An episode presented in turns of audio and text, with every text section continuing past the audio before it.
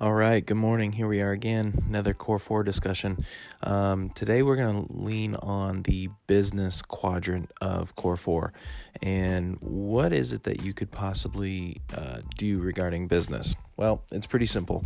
When you're working your Core 4 in the morning, the business quadrant, there's the two elements of uh, discovery and declaration. And here's what that means you're going to take 10 minutes um, or I take 10 minutes and I read. I read something that makes me better at what I do at my business, whether it be negotiation, whether it be mindset, um, whatever it is. As, as you all know, I'm in real estate. So anything that I can read for 10 minutes and, and find some semblance of improvement.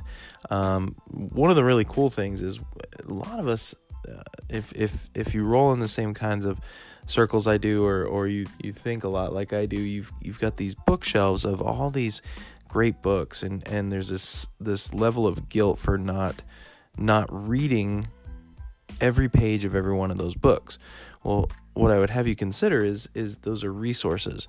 Grab one off the shelf, read whatever makes sense for you for 10 minutes and put it back. You don't have to tear through the entire book. Then comes the declaration.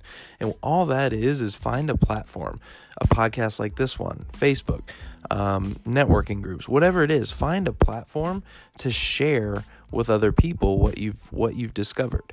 Because in some way, shape, or form, those folks are going to benefit from from that. I've simply chosen.